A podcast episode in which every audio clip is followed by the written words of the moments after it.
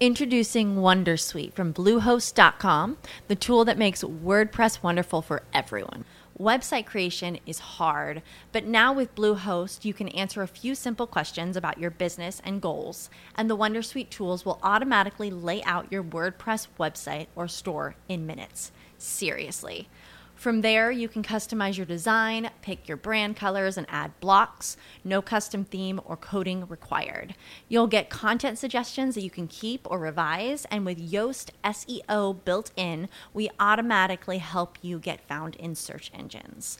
From step-by-step guidance to suggested plugins to an A I-powered help bot, our built-in tools make WordPress wonderful for everyone. Whether you're a beginner or a pro, you can join over two million Bluehost users. Go to bluehost.com slash wondersuite. That's bluehost.com slash wondersuite. This episode of Writing Excuses has been brought to you by our listeners, patrons, and friends. If you would like to learn how to support this podcast, visit www.patreon.com slash writingexcuses. Season thirteen, Episode thirty-seven. This is Writing Excuses. What do writers get wrong? With J Y. Yang. Fifteen minutes long. Because you're in a hurry. And we're not that smart. I'm Dan. I'm Mary. I'm Aliette. And I'm going to get it wrong again. That's okay. We rely on you for that service. Um, we have with us special guest J Y. Yang. J Y, tell us about yourself. Um, hello, uh, my name is J Y. Yang, and I am a writer uh, of short fiction and slightly not so short fiction. So uh, I have two novellas uh, from Tor dot com Publishing uh, that are out this year in September, uh, The Red Threads of Fortune and The Black Tides of Heaven, which are Uh, secondary world science fantasy, and uh, I, I tend to write a lot of epic fantasy now, but I actually really love science fiction. I used to write a lot of like cyberpunk-ish stuff. Awesome. Well, that's cool. Okay, so this is one of our um, What Do Writers Get Wrong episodes, which we love to do. Mary, in- Tell, tell us about this. What are we doing? So with these episodes, again, what we're trying to do is present you with people who have different life experiences than the core podcasters do as a way of helping you uh, begin to think about different characters that you can start to incorporate. So instead of telling you stuff and showing you stuff, we're getting an expert in to kind of talk about their life experience. But we want to be clear that these people that we bring on are not speaking for the entire culture. Uh, they're not, you know, culture is not a monolith, and everybody has multiple facets. For instance, J Y has multiple facets. What are some of yours? Um, okay, I have, uh, I'm going to say that I love learning languages, uh, but the only language I've kind of successfully managed to get to, like, a, a, a reasonable reading language is Swedish. I like whales. And I am a non-binary queer person. Um, so, with all of those facets, which one are we going to focus on? Um, I'm going to talk about, I think, being non-binary and generally sort of like gender non-conforming. Okay, so that means what do people get wrong about non-binary and gender non-conforming? Um...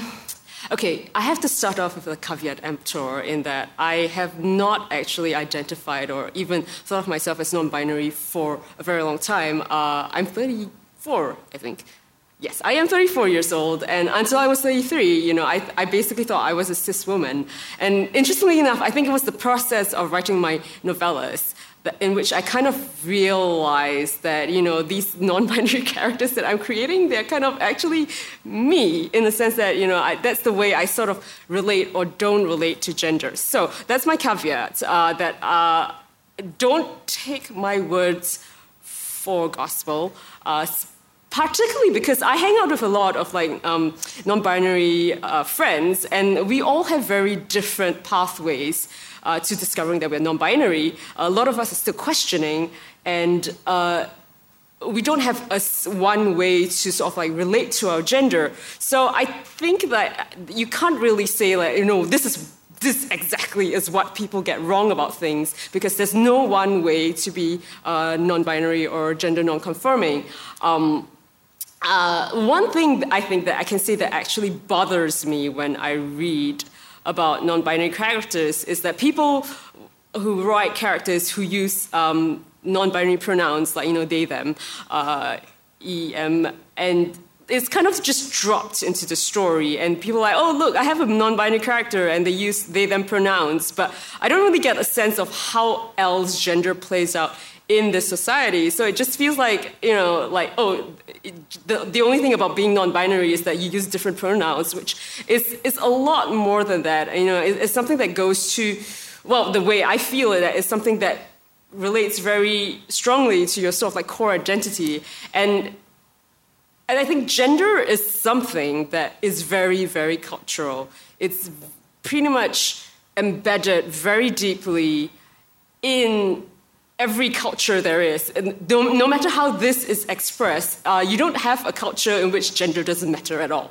Um, not not on this planet. Right. Um, mm-hmm. And likely if you have, like, you know, humanoid characters, uh, it's it's not it's it's it's going to be a thing. So um, yeah, I think that the sense that what bothers me about these characters is that they're sort of dropped into a world, but I don't see a, I don't get a sense from the world that gender is something that the author kind of thought about in great depth. Um, so. Is there a counterexample that you could give of, of maybe an author who did their research, who does portray it accurately? And what are, what are those differences? What are the signs that, oh, yeah, this person knows what they're talking about? Yeah, I, I okay, so I'm going to... Um, I, th- I think that, in a, in a way, I think... So, the best thing I think you can probably do is to sort of read sort of like non-binary writers who writes who write like, you know, non-binary characters with uh, sort of like different gender things. Um, okay, I think like, for example, Anne Lackey, who who is not non-binary and, and who, who, as far as I know, is this woman, uh, she uh, like her ancillary justice novels. I'm pretty sure there was a name for the series, which I'm yeah. completely forgetting right now, but you you know what I'm talking about. Yes. Um, I, I think it's interesting because she basically embedded gender very deeply in her books, in her system. And, and, and, and that's something that sort of like permeates every aspect of the book, if you know what I'm talking about. Mm-hmm. Uh, that that is, I think that is the kind of depth of, of thought. I think that if you really sort of like want to do justice... Um, to gender. That sounds really strange when I say it out loud. But um, like, you know, like it's it's it's not just something that's sort of like a gloss put on top of a world. Yeah. Um, no, the the one of the things about being people is that we are we are yeah. socialized to put people into boxes. Yes. Uh, there's a, a very interesting study that I'm, I'm going to circle back around to gender, I promise, um, about color. Uh, that that shows that the, the words that we have for color come into the language at the point when we can create that color. And they come in a very predictable pattern, except for Egypt, which gets the word blue way before everybody else does because of lapis lazuli. So this is why in, in Homer's The Odyssey, there is no... The, the, the ocean is the wine-dark sea. There is... The word blue never occurs. So this study shows that if you do not have the word for a color, you actually... lump the color into a different color category. And they they did they show this video of um, some people in a, a society that, um, a tribal society uh, here on Earth. This is not secondary world. This is this is real world stuff um, that has a very simplified uh, color structure compared to to what we think of as a color structure. Uh, so things are all in the kind of greens and browns and reds and blacks. And they show them a wheel, and they don't have the word for blue specifically. And they show them a wheel of swatches, and they're all green except for one that is blue. And they're like, which one is different? And they look at the wheel, and they guess, and they point at different ones. And to me, it's very obvious which one is blue. And then they show them a wheel of this gray-green thing, and like, which one is different? And they all unerringly, without hesitating, point to the same square. And to me, it looks completely the same. And it's because they're using different boxes. So I think, and this is where we circle back to gender. So I think that one of the things that has happened to us is that we have been trained in twenty seventeen to put people into only one of two boxes. And so we're at this generational shift where we are learning that there are other boxes, and that, that really we shouldn't actually be looking at boxes, because just like color, there is a spectrum, uh, but that these are all artificial distinctions that we are making. Hey, writers, are you thinking about learning a new language? I think exploring the world, experiencing other cultures, and being able to communicate with people outside your everyday experience lets you create richer, better stories. A great way to do that is with Rosetta Stone, a trusted expert for over thirty years with millions of users and twenty-five languages offered. They use an immersive technique which leads to fast language acquisition. It's an intuitive process that helps you really learn to speak, listen, and most of all think in the language you're trying to learn. They also feature true accent speech recognition technology that gives you feedback on your pronunciation. It's like having a voice coach in your home. Learn at home or on the go with a desktop and mobile app that let you download and access lessons even when you're offline. And it's an amazing value. A lifetime membership gives you access to all twenty-five languages, including Spanish, French, Italian, German, Japanese, and, of course, Korean. Don't put off learning that language. There's no better time than right now to get started. For a very limited time, Writing Excuses listeners can get Rosetta Stone's lifetime membership for fifty percent off. Visit rosettastone.com slash today. That's fifty percent off unlimited access to twenty-five language courses for the rest of your life. Redeem your fifty percent off at rosettastone.com slash today. This is the story of the one. As head of maintenance at a concert hall, he knows the show must always go on. That's why he works behind the scenes, ensuring every light is working, the H V A C is humming, and his facility shines. With Grainger's supplies and solutions for every challenge he faces, plus twenty-four seven customer support, his venue never misses a beat. Call quick grainger dot com or just stop by. Grainger, for the ones who get it done. When you need mealtime inspiration, it's worth shopping Kroger, where you'll find over thirty thousand mouthwatering choices that excite your inner foodie. And no matter what tasty choice you make, you'll enjoy our everyday low prices, plus extra ways to save, like digital coupons worth over six hundred dollars each week. You can also save up to one dollar off per gallon at the pump with fuel points. More savings and more inspiring flavors make shopping Kroger worth it every time. Kroger, fresh for everyone. Fuel restrictions apply. I'm, okay, yes. I am going, before we carry on, we need to pause for our book of the week. So tell us about our book of the week. Okay, the book of the week is actually, I'm going to cheat because there's actually two books, but they're short books. So like if you combine them, they're kind of like one book. They're uh, novellas. You know what, our, yeah, our readers, our, our listeners have never complained when we've given them more than one thing to read. Okay, so uh, um, the books of the week are, um, the, so my Tensorate novellas, the first two of the series, which comes out from Tor dot com Publishing in September. Um, it, they're called The Red, oh God, I always get this wrong, The Black Tides of Heaven and The Red Threads of Fortune. And um, they're basically set in a secondary world setting, which is sort of like very heavily influenced by Asian culture. I have like them swearing in like Hokkien, which is kind of my, my parents' language. Um, and...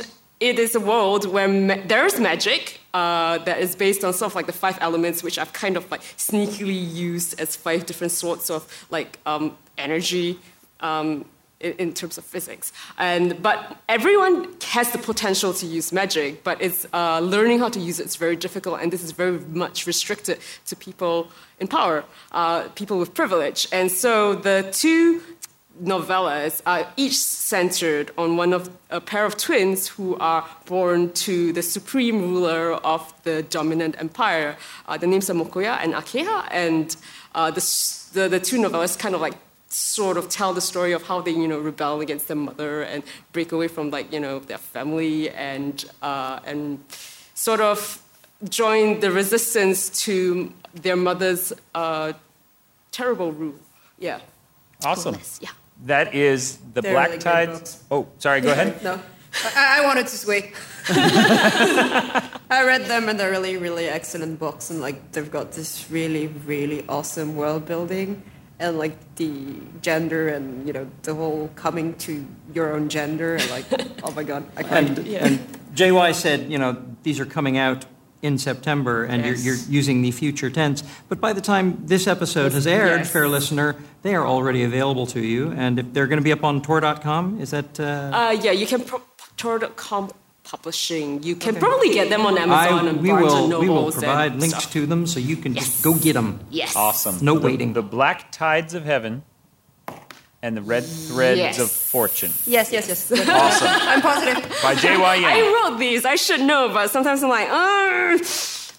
Okay, cool. So um, this is a question we've asked a lot of our what do people get wrong guests mm-hmm. that I would love to to ask. What are what are some of the cliches of an incorrectly expressed non-conforming gender identity that you see? When people do it wrong, what stands out as obviously wrong? Okay, so this is not, I think, specific to just uh, non-binary, but yeah, gender yeah. non-conforming, in which I do see every now and then, like, you know, cis authors kind of equating gender to sort of very specific markers of uh, of of desire, like sexuality, or or you know, um, like liking skirts uh, makes you you more feminine, and liking pants like makes you more masculine. And I think it's a lot more complicated than that. Uh, as as you know, I think I have I have like non-binary fr- friends who are very very feminine. They present themselves very femininely, but they don't identify as being a woman. Uh, a woman. Wow. Um, And and yeah, I think that's one of the things where I think you really have to sort of consider, sit down and consider, like gender is a is is, is a social construct, and um, and and feeling that you're of a certain gender may not necessarily correlate to how you um, break out of these boxes that, that society wants to put you in. Like, you, you, if you're a particular gender, you have to put, uh, you have to present yourself in this, this, this, this, and this way.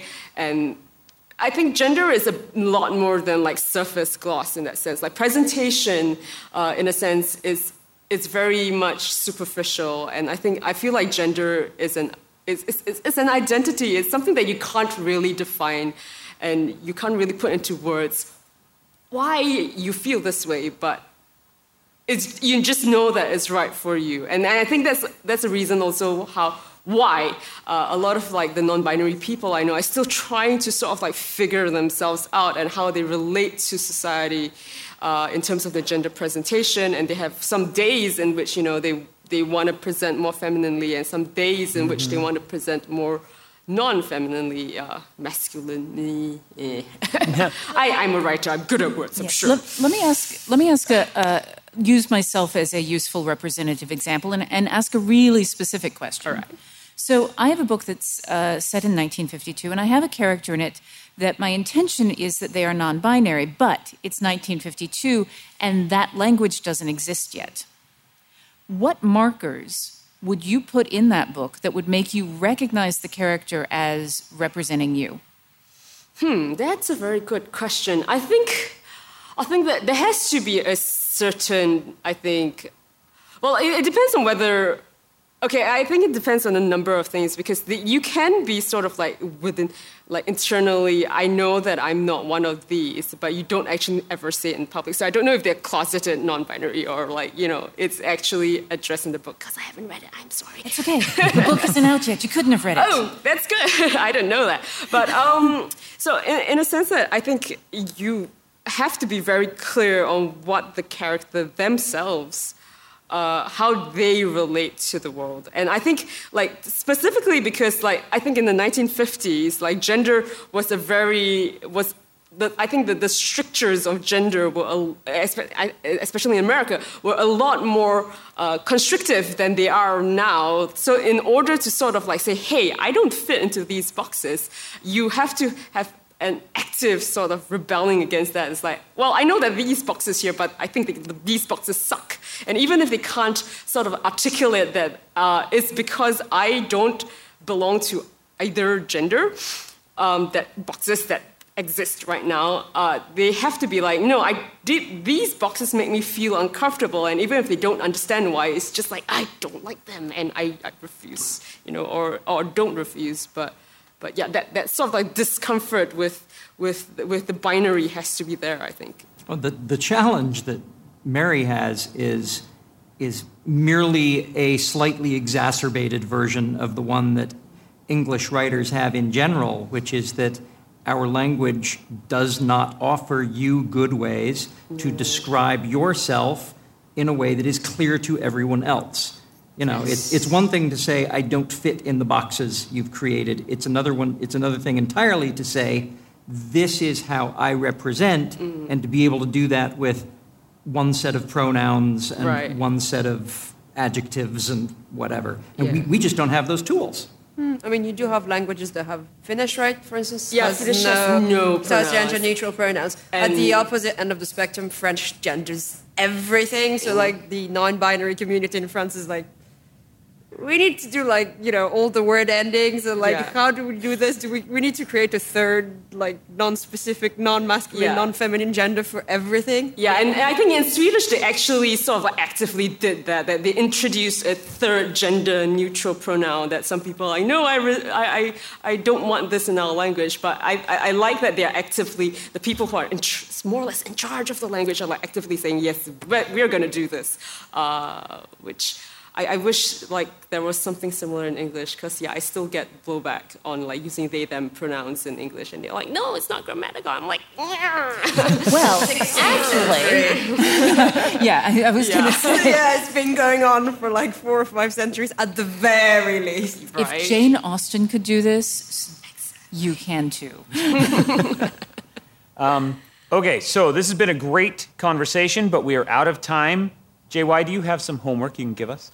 Okay, yes, I do have some homework, and my homework is to read uh, two non-binary writers who I love a lot. Uh, their names are A. Merc Rustad and Rose Lemberg. So uh, Merc has a collection that's just out called, I think, it, Do You Want to Be a Robot? And twenty-one stories, something like that. Um, I'll, I'll give you the name of yeah, the thing. Yeah, and we'll and put that up put on the up. website. So. Uh, and, and they are an amazing short story writer. Uh, and then there's Rose Lemberg, and they write uh, The Bird Verse, which is a series of short stories, and uh, there is a novella that's just out this year with Beneath the Eastless Skies. And um, both Rose and, and Merc write beautiful, evocative, poetic uh, stories that are so full of imagination. And the great thing is that they kind of uh, work very nuanced gender systems into them, but They, they, these are, that's not actually like the point of the story. The point of the story is not to talk about gender. It's mm-hmm. about characters falling in love, having wants, having desires, having needs. So, like, you know, if you want to see how people do it, um, those are great examples. That and is perfect. Great stories. That you love them. Exactly what we need. So thank you very much. Um, thank you, J Y, for being on the show. Thank you for having me. This has been Writing Excuses. You are out of excuses. Now go write. Writing Excuses is a Dragonsteel production, jointly hosted by Brandon Sanderson, Dan Wells, Mary Robinette Kowal, and Howard Taylor. This episode was mastered by Alex Jackson. This is the story of the one. As a maintenance engineer, he hears things differently. To the untrained ear, everything on his shop floor might sound fine, but he can hear gears grinding or a belt slipping.